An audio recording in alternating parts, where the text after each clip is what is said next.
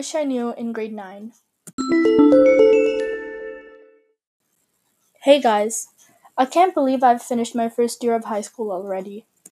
There are so many things I wish I knew in grade 9, but one thing stands out to me the most. I wish I knew to think before talking. Lots of times we don't even know that something might be hurtful to someone. Sometimes we make jokes that other people don't find funny or they find hurtful. I wish I knew this. I wish I knew to think about what I was going to say before talking.